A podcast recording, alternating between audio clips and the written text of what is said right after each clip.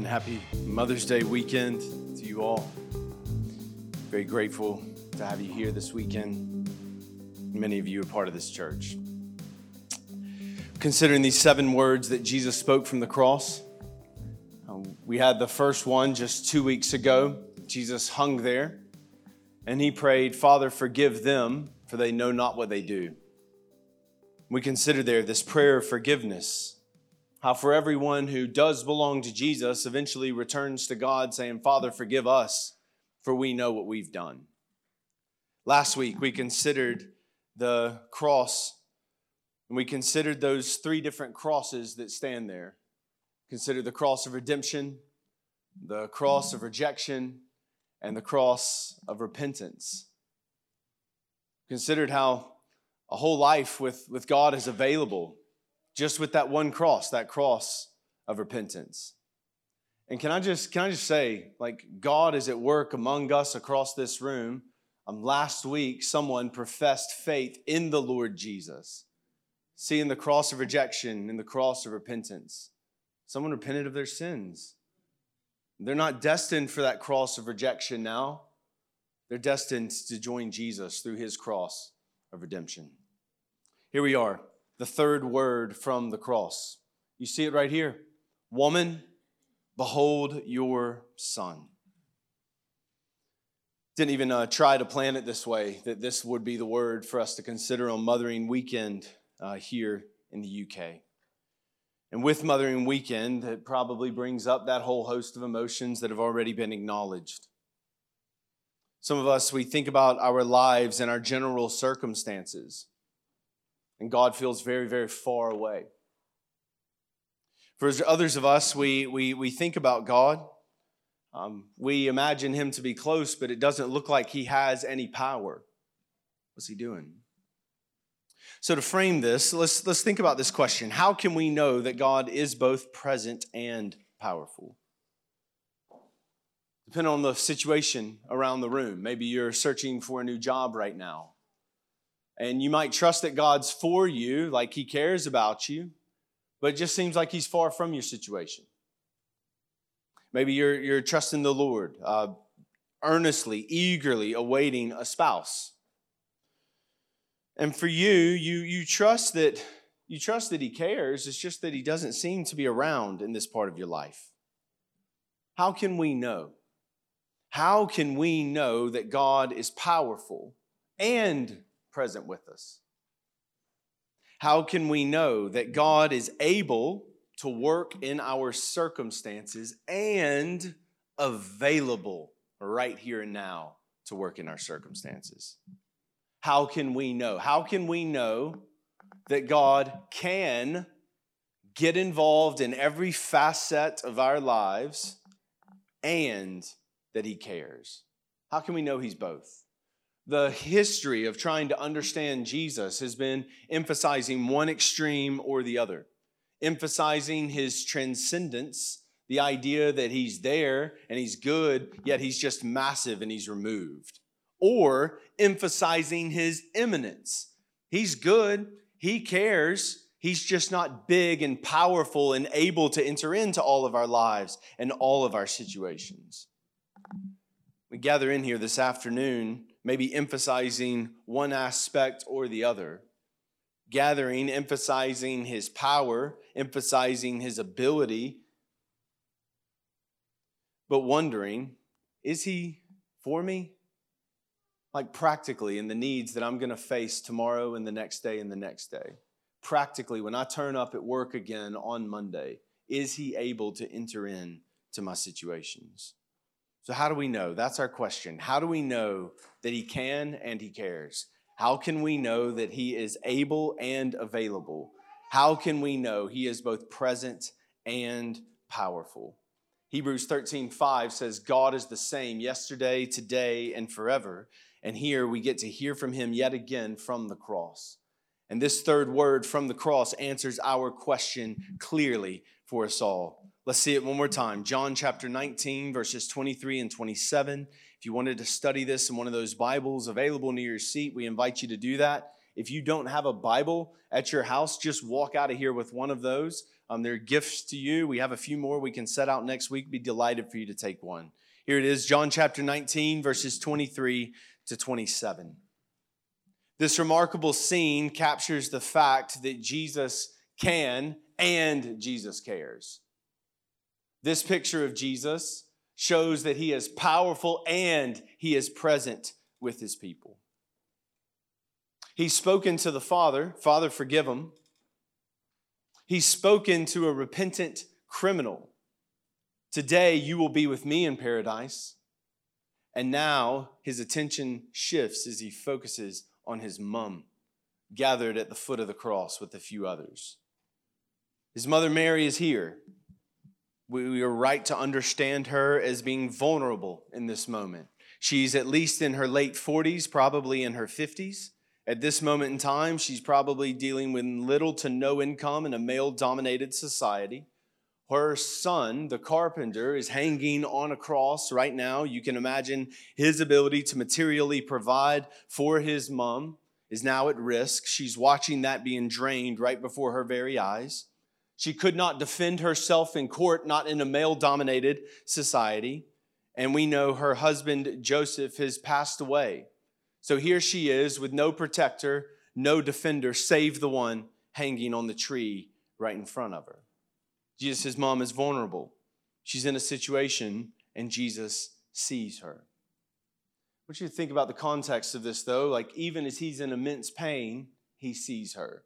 Even as the blood is being drained from his body, he has eyes for her. And he has the presence of mind to be sure that his mother will be cared for. You see both. There he is. He is present. And what you're going to see next, he is powerful as well. May we focus in on those first two verses, verses 23 and 24, because they give us the context and the contrast for what we see happening here. The contrast is this the soldiers are at the cross as well, and they're dispensing death and they're hanging garments. So there's two groups of people gathered around the foot of the cross. Some aren't building life, some are taking life. And here hangs Jesus, using his dying breaths to facilitate relationship for other people.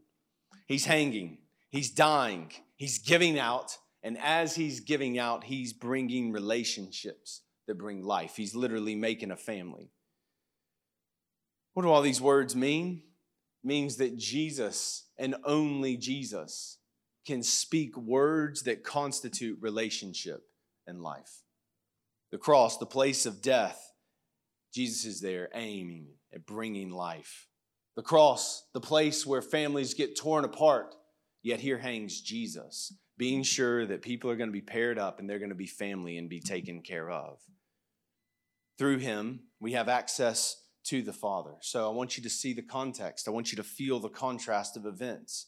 See the soldiers gathering around, looking to divide up his garments, and then see him there. Some are standing here to tear relationships apart. See him hanging there, bringing relationships together. Soldiers are here, treating him as if he's already dead and gone.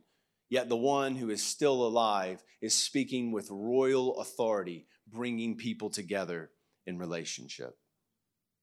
So it leads to the question that we'll consider in the background of this for a few moments Who is in God's family?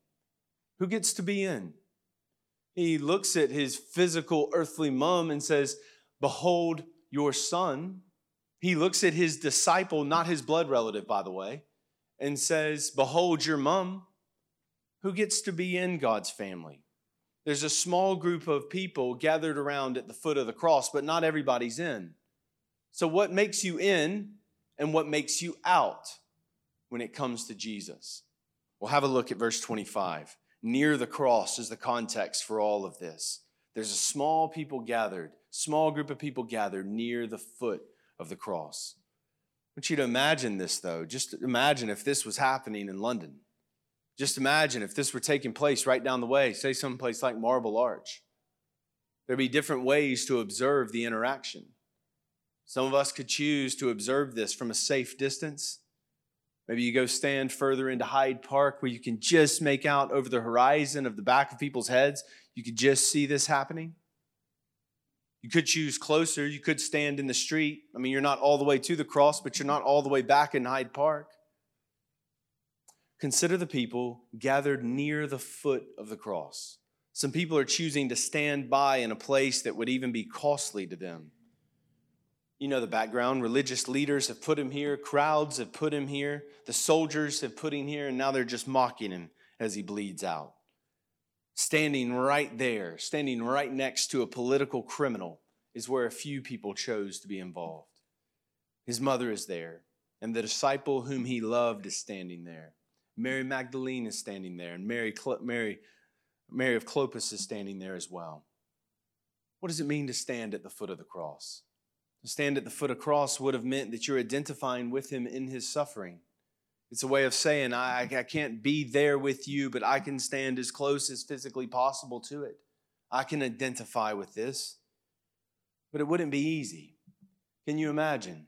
Man and woman alike, can you imagine standing there and watching someone who was bloody and bruised, someone who'd been kept up all night being tortured, someone who is being physically tortured right before your eyes? You can see the blood drip from the elbows. And they were standing there. Wouldn't be easy, but they chose to. They chose to gather at the foot of the cross. Now, they're at the foot of the cross because Romans chapter 8, 14 to 17 is true. For those who are led by the Spirit are children of God. The Spirit that you receive does not make you slaves so that you fear again. Rather, the Spirit you received have brought you adoption as sonship. In Him we cry, Abba, Father. The Spirit Himself testifies with our spirit that we're children. If we're children, then we're heirs, heirs with God and co heirs with Christ. If indeed we share in his sufferings in order that we may also share with him in glory. It fascinates me that God could have accomplished this however he wanted to. And God chose to deliver the world not by going around suffering, but by going right through suffering. And the invitation for everybody who belongs to God is we're going to find ways. We're going to share in the sufferings of Christ. For some of us, this will this will mean how we act Monday to Friday in the workplace. We choose to stand with Jesus at the foot of the cross. We choose to share in his sufferings so one day we can share with him in glory. For others of us, God puts a call on our lives to move to a new place. You don't know people, you just find all sorts of ways to share in the sufferings of Christ, setting up life, living in a new place for the sake of other people knowing about Him, sharing in the sufferings of Christ. One of the characteristics of the children of God is that we share in the sufferings of Jesus. It is sometimes painful, it is oftentimes shameful, but it's what it means to be near God. And consider the other thing they could do at the foot of the cross these other cries that we're going to hear in the next couple of weeks as he's nearly out of life. They're going to be loud shouts that you could have picked it up if you were further off in Hyde Park. But this one right here, this is a word that requires closeness. It requires physical proximity, not just of heart, but of physical bodies. You have to be near to him to hear what he says today. Standing there meant listening to his voice. He's saying something to Mary and he's saying something to John, and he isn't addressing everybody else. Here in Redeemer, we define discipleship as the process of hearing, trusting, and obeying the voice of God. Behold, the disciples gathered around the cross, hearing him, trusting him, and as we'll see, obeying him. They're standing near maybe not the best English translation. Marshall Hoffman describes it like this They were standing near, but it's a verb that literally means to lean in. So they're leaning in in this moment. Had they not been standing at the very foot of the cross with all the commotion, they might not have heard the third word that was directed to them. Many of the last of the seven words are spoken loudly for all to hear, but this word was hardly more than a whisper. Jesus has a word for you.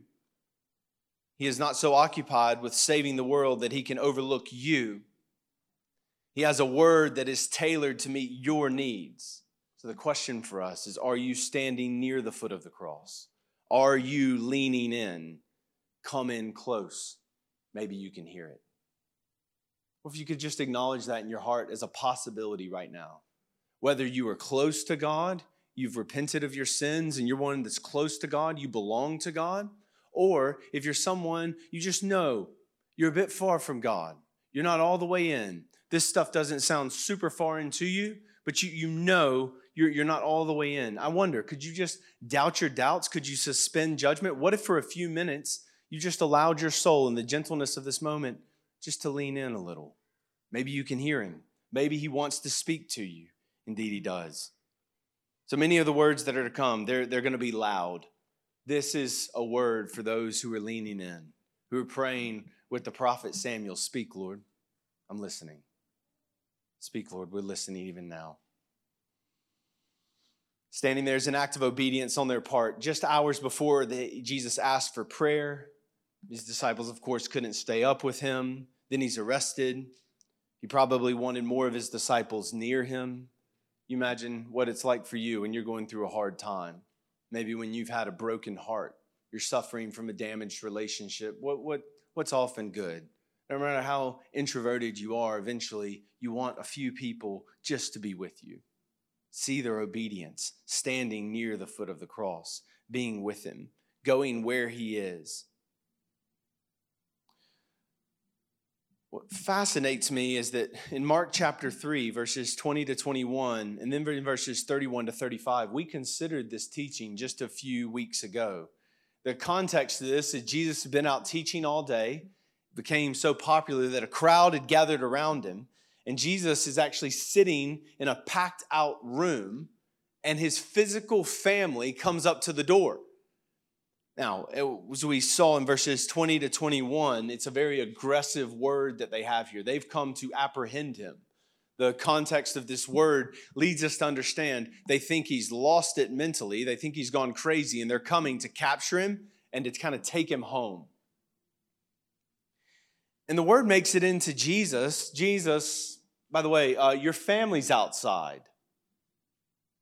And you'll remember what Jesus said in that moment. Jesus looks around the room and Jesus says, Here's my family. Here are my mother and my brothers and my sisters and my fathers. Whoever does the will of God is my family. We almost have that ringing in our ears as the focus now turns and we're standing at the foot of the cross. And we're watching his mother Mary and we're watching the disciple John stand there. And then we hear the words Woman, behold your son. It's the first words of what he has. They're important words just in the Gospel of John alone, because if you go back to the way the Gospel of John began, they actually began with this very word, behold. It's a powerful word. It's been used many times. John the Baptist, upon seeing Jesus at the beginning of the book, he says, Behold, there he goes, the Lamb of God who's going to take away the sins of the world. But beholding is kind of like leaning in. It's not a passing glance, it's sustained attention. It's to see with the senses, to look at him and realize who what he's saying, to look at him and realize who he is. So the invitation to behold, this is not a passive suggestion that's given to us. John the Baptist wasn't saying, look, if you can kind of work it into your week, I know it's a lot going on out there, but if you can just kind of work this in, behold him. It's just not what the word means. It's an interjection, it's a command, it's a firm word. The four exclamations you see in this, cha- in this chapter, the, in John chapter 19, the two from Pilate, behold the man. Then you see it again, behold your king. And the two of the Lord, behold thy son. And then you're going to hear it one more time, behold thy mother. It's a remarkable picture of who Jesus is and what he's revealing to the world. Behold the man, behold the king, behold the son, behold the mother. It's a command given to each and every one of us to look at him, to think about him, even in this moment, to think about him. Behold, it's a word that sums up every descendant from Adam and Eve. It's our great heart need to behold him, not to look anywhere else, not to get lost in the, the beauty of any other idol, any other relationship, any other dynamic, but to behold him. And what does it mean to behold him? We can just consider the life of the woman Mary, his mom. Has a lot to say. Before Jesus was born, she was visited by an angel. The angels describing him up, look, you're going to have a son. I know, no husband. Don't worry, don't worry about it. We're going to get through this. You're going to have a son, and his name's going to mean salvation.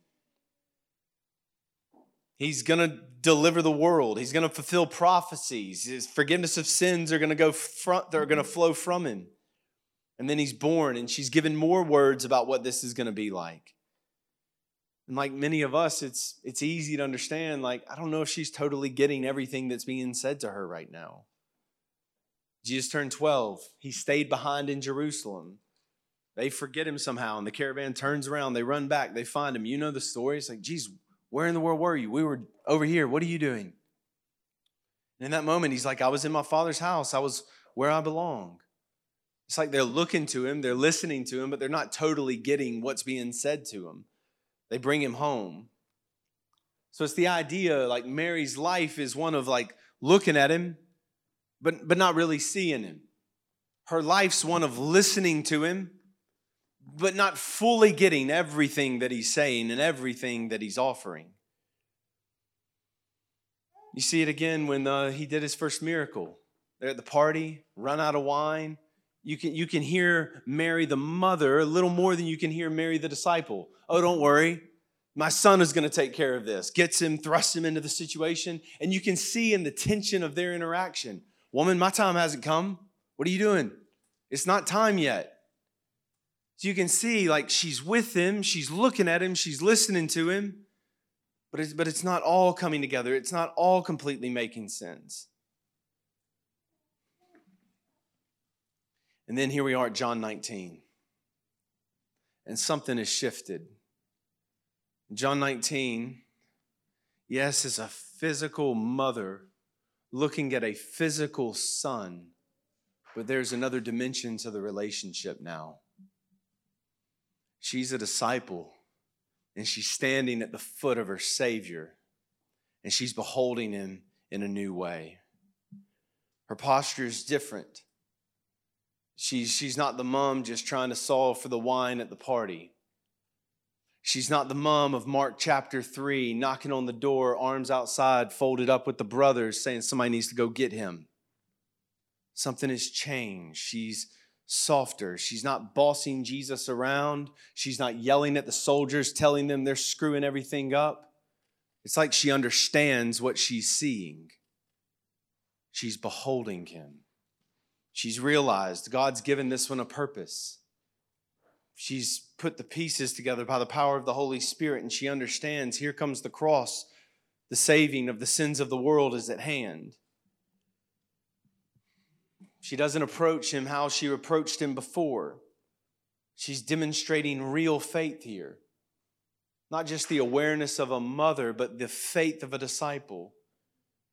So here she stands as a disciple. Yes, a mom, but as a disciple, looking at him, looking at him, and looking at him. It's just good for us to remember God's in control. We're on a journey and we're, we're seeing Him, we're thinking we're understanding this, but revelation is progressive and we don't get the full download all at once. We actually have to have some tension in our struggle, in our story. There's some struggle to the story, and we're going to go back and forth before we hear Him, trust Him, and fully obey Him. So you just imagine what a phrase for Jesus to look at her and say, Behold your son. Just as saying, lean in Jesus is saying, look at this. Jesus is saying, realize what's happening right before you. But what's interesting is he says, Behold your son, and the focus, the camera pans over to John. And then he says to him, Son, behold your mother. So to the one standing at the cross with the other disciples, directs the attention over to John. Who is John? John's the disciple whom Jesus loved. We're going to get some more of John's story in, in just a little bit, but it's this one disciple Jesus had like an especially close, like healthy man to man friendship and relationship with. It was, his, it was his closest and most trusted disciple. It's interesting for us to consider. He's not a physical bloodline brother of Jesus, he's just some dude that's been incorporated into this mission. So it starts leading us to consider what's going on in the family of God, who gets to be a part of the, the people of God. Well, the person who's close to Jesus by relationship and not by family tie gets the assignment to care for Jesus' mom. Jesus is rewriting things here. Through his own blood, he's doing something completely new. He's given his disciple, he's given his mother over to the disciple, and he's given the disciple the privilege of being able to look after his mom. There's something very unique happening here, though. You might be tempted to look at this and consider, well, this is really good for Mary. Like she's vulnerable, right? Like she's the one with all the needs in this equation. Here, here stands this like fully endowed man, and John, he's able to take care of her. He's going to be able to look after her. He's going to be able to provide her. Not so fast, my friends. I think there's, there's more to it than that. But what is God doing? God is making a new family at the foot of the cross. People who did not belong to him by physical blood relationship are literally made family. He fuses them together at the foot of the cross. And I'll be really honest about this. For some of us in this room, this sounds like good news. This sounds good news, like this is good news to us because our family of origin was just really rough. And the idea that you can inherit another family that's going to be real family to you, like family for this life and the life to come. For some of us in here, that's that's really good news. You you look back on your family of origin and you kind of look around the room right now, and for some of us, that feels like an upgrade in life. And here's how this also lands in the room. For others of us in this room, we hear this and we think, this isn't good news. We think, I, I like my family of origin we think, I don't know if I want to get wrapped up with a bunch of other people who are different than me. We sit here and we, we see this and we think, whoa, whoa, whoa, whoa, whoa. Jesus is going to take his physical mom, and Jesus doesn't say, somebody go get James, the next in line, his next physical brother. Bring James. I got I to pair these up right now. Jesus looks at someone who is not related to his mom, and Jesus says, family. And some of us, we hear this and, and, and we think, I, I, I don't know if I want to be a part of this. I, I kind of like having things where it's going to be my own. Here's what our culture says our culture says how to solve this deep, deep longing for intimacy that we all have is you just need friends, right? You even remember the popular TV show, right? How did they get along? Like, how were they around each other? In the TV show Friends. It was people who looked like one another, who talked like one another, who enjoyed going to the same coffee shop, enjoyed the same jokes, had the same aspirations in life. And there's a popular vision for how we satisfy this longing for intimacy that we all have in our hearts. But God has something for us better than choosing our friends, choosing our affinities, just working within our class, working within our skin color, working within our particular strata. God has something much better to connect us with people who are not like us. Family gets reborn at the foot of the cross. God's people, made up of a bunch of people who hear and trust and obey, made up of a bunch of people who identify with Jesus willing to get around, willing to gather in, willing just to stand there. And it happens at the foot of his cross. And consider what happens next. Verse 27 John then took Mary as his own. The phrase as his own is, is some, translated in some translations to his home. The end of verse 27. This is identical with the words that you see at the beginning of John's work. John, John's a literary master. I mean, he's a Jedi with this stuff. He goes all the way over to chapter one and he tells us at the very outset he came to his own, and his own did not receive him. And then here at the foot of the cross, that phrase has been hanging around for a while, and he brings it back. And he says, And then John took her in, and John did receive her. So Jesus came to his own, and his own didn't receive him. But there at the foot of the cross, he tells one to take another, and the other takes the other as his own. He says, Look at my mother. He says, Look at your son. And after that moment, a family was formed. I want you to see that he's meeting Mary's needs here, but he's also meeting John's needs as well. Jesus is meeting needs as he hangs on the cross. He's the best gift that God could ever give. is the gift of one another. So here's, here's how this works in our lives practically. For some of us, we're praying to God actually. And for others of us, if you are not a Christian, you might have a longing in your heart that's going out. You might even mutter these things to yourself, even praying them to God without even knowing it. And we're asking God for a group of people to belong to. Our, our families of origins don't understand us. The physical families that we enjoyed in this world, we're estranged from. And we're walking around London, this place of 11 million people, just dying for someone to look at us and talk to us. And look at what God provides through the cross a family, a community of people that you can know and you can love and you can belong to. This is a gift, my friends, that God is handing over to humanity. It's not based on who's going to look at one another and say, we kind of look alike, we kind of smell alike, we kind of talk alike. Let's just start hanging out all the time. He does something better than that. He brings people together and he makes people family. So, very practically, I realized like it's a diverse room today. If we could just consider to ourselves, let's realize the person sitting right next to you. Jesus loves that person. That person is made in the image of God. Jesus is on the cross for that person in John chapter 19. He's in a grave after that, and he rises from the dead to save and give life to that person. Jesus wants to care for that person through you.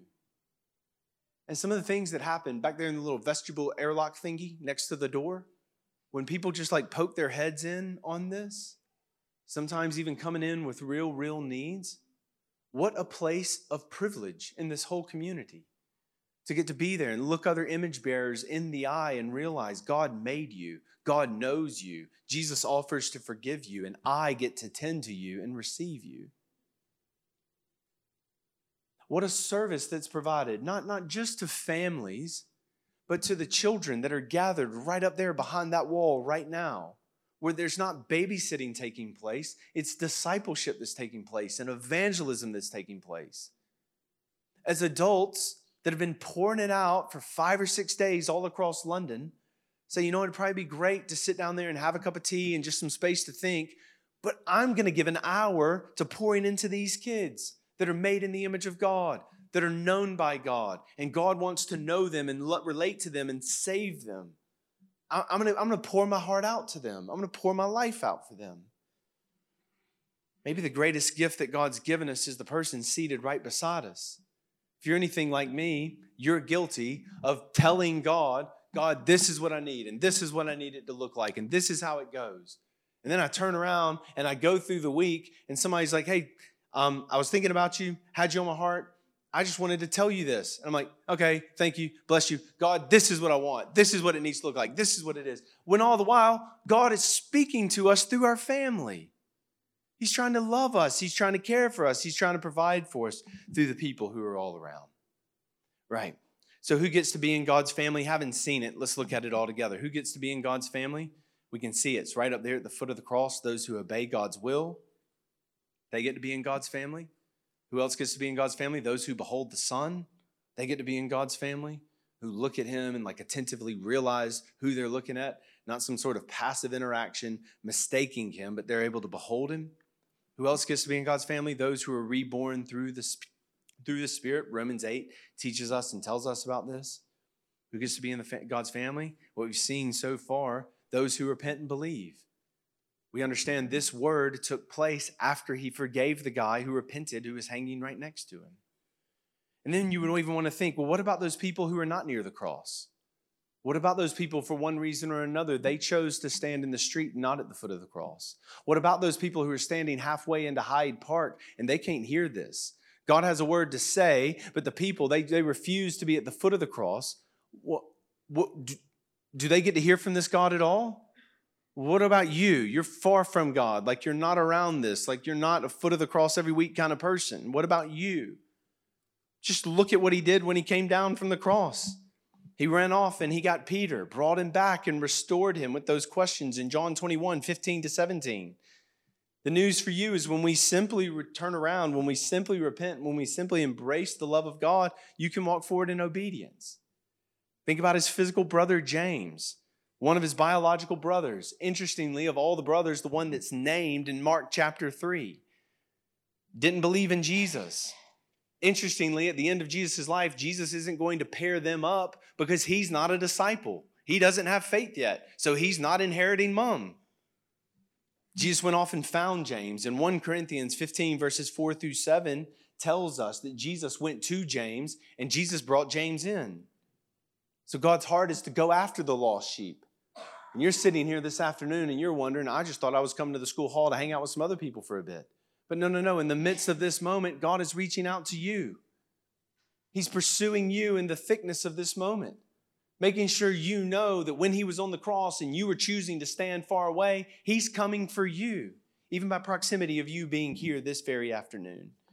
You fast forward the script just a little bit and you see over there in Acts chapter 1, verses 13 and 14, who's in the room now, who's waiting on the pouring out of the Holy Spirit. It's James and then some of the brothers.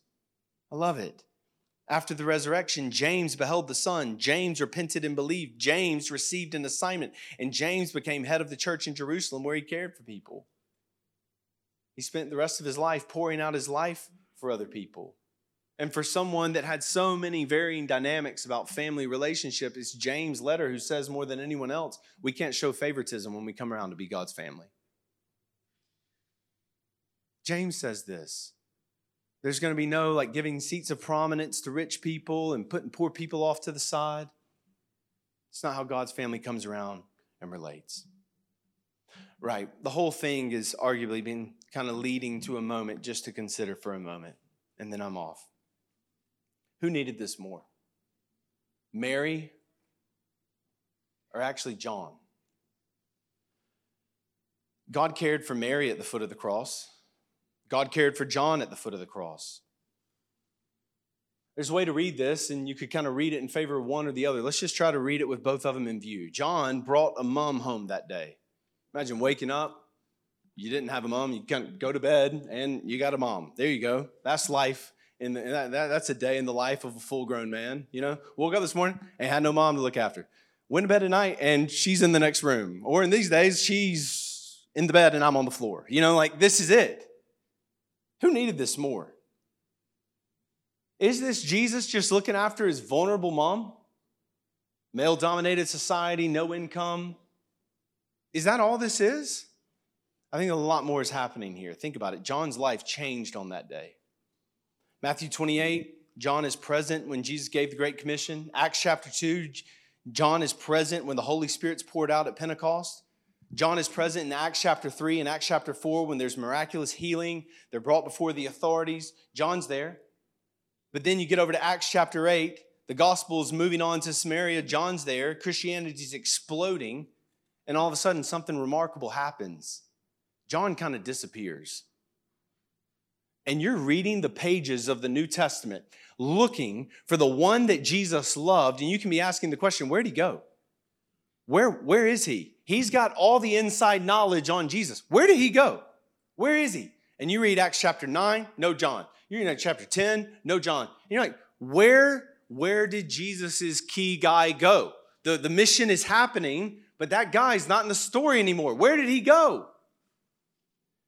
I want you to think about it. One Bible encyclopedia describes it like this John is the prominent member of the Jerusalem church. And then there's silence for a season, and we don't know until he shows up late in the story as an elder in the church at Ephesus. Where's John in the story? It could be that John was busy taking care of Jesus' mom, doing the shop, living daily life, thinking it's great to be with you, but the mission is out there, and I, I might be able to be a better benefit out there, but here I am with you. And T, like, I mean, you can just imagine, like, he's there with Jesus' mom. Like, this actually happened. We're not given a lot of Bible verses to tell us. We can imagine, like, what's happening in the space between this sentence and the space between this sentence. What was it like to care for his mom? Where is John in the whole story? Maybe Jesus was interested in changing someone more than Mary in this moment, though. Maybe Jesus is meeting needs in ways we can't even realize. Maybe we're looking at Jesus and we're saying, Jesus, take care of the situation. And Jesus is working, but we have to have eyes to see or even behold what's actually taking place. God will sometimes change our circumstances to care for us. Sometimes He'll care for us by leaving us in the middle of some circumstances. Think about what you know about John. As best as we know, John had a huge personality, if not some anger issues. He was named a son of thunder for crying out loud. I've been called son of a lot of things in my life. I've never been called a son of thunder. But here he is. Jesus sees this bloke and he says, You, you are a son of thunder. I will tell you that right now. You can just imagine what was in this guy's personality. Was it like to know him and relate to him? What was it like to be in his midst? You probably have some anger issues. You're probably a pretty loud guy. In one account, to prove this from the text, in one account, they go over to Samaria. Jesus gets rejected. John's idea hey, Jesus, let's call down fire and destroy them and move on. That's my vote. Let's do it. Send it. Send it. It's John, son of thunder.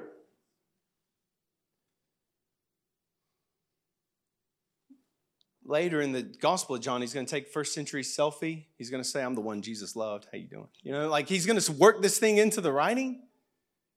But he's going to show up later going to be the longest living disciple, and he's going to show up with a sweet, humble, loving, even fatherly tone later in the story. Maybe it was the circumstantial constraints that Jesus put John in that wasn't only aimed at caring for Mary and where she was in the story. Maybe a son of maybe a son of thunder needed some love and needed some care and needed some provision that only a woman who was made in the image of God and able to mediate the, the person of God and the glory of God and the care of God into this man's life. Maybe that's actually what's required to take someone from being a son of thunder to a loving father in the church. We consider the love of God. Sometimes God changes things for us by changing the stuff around us. Sometimes God leaves us in a spot to actually change what's inside of us. He was the disciple whom he, Jesus loved, and yet he was going to receive care from Jesus in the days to come in ways that he would never expect. We wonder afresh how can we know God is present and God is powerful? Quite simply, my friends, we behold the Son. We know the same way that Mary knew by looking up and beholding the one who hung on the cross for our sins. When you behold him, you can rest assured you have a gracious Father. You have a powerful provision. You have one who is present with you relationally in this life and the life to come. You have one that is able to care for you and available to be near you. You have one who cares for you and he can get involved in your life and your circumstances. And you have one who is powerful and he is present. As you behold him on the cross, you see God provided God provided a son for us who works a change in us. He provides us for one another. He is transcendent. He is high and lifted up. And my friends, he has come very near, so near that you could see the blood drip off of him as he hung on a tree. And he offers to save us and to make us family and to send us out on a great mission together. So we need to respond to this. Now I'm going to invite the band to come up here. Everybody bow their heads right now. Just help us respond to this in a few different ways as we sit here in this room. Maybe you have a, a circumstance in your life that you just makes you specifically wonder where's the love of God in the middle of this? You behold the Son. And as you behold the Son, me just help you respond to this in a few different ways. For, for, for uh, maybe a person in here, you found your way into church this afternoon and you're just thinking you came here for one thing, but you could be realized you came here for another. You see the Son of God hanging on a cross, using his dying breaths to make a new family that transcends your family of origin. And however good news or bad news that seems to you, you see the love of the Father in providing a Son for the forgiveness of your sins. Friend, if that's you in your heart right now, you repent of your sins and you receive the forgiveness of the Father. Allow Him to obliterate the debt of sin that you owe Him. It's forgiven in a single moment. Father, I'm sorry. That's enough. He will bring you across. My friend, if that's you, you don't have to do this, but it's a way of responding to this. Come forward for prayer here in just a minute. We want to receive you. We want to pray over you. We want to encourage you. Some of us here this afternoon, we have a relationship in our life and in our story that is just all kinds of misformed. It's, it's out of whack, to be honest. Maybe you've been looking for the strength, you've been looking for the word you receive the love of God right now as you behold this passage of Scripture where Jesus hung on the tree. If we can minister to you, you as well, you come forward for prayer and we want to meet with you. Maybe you hear this this afternoon and you're looking for that community of people to live your life amongst. Some, some, some people to be refreshed by. Here stands a church community gathered around the perfect Son of God, Jesus Christ. We want to provide warmth, want to provide ministry, want to provide care for you as we continue to grow like a fully functioning family does. We're here for you. Maybe you in this moment, you receive the love of the Father and you receive the brothers and sisters on your right and your left in a fresh way. Maybe there's a wound in your life or your story that prevents you from fully taking this and embracing this up. Gathering at the foot of the cross, lay that wound down, lay that burden down, down at Jesus' feet. And if we can minister to you as well, you come forward for prayer. However, you need, however, the Spirit of God is working in your hearts now, some time to respond to this, to sit with it for a minute before we carry on with our weekend. So, Father in heaven, here we are.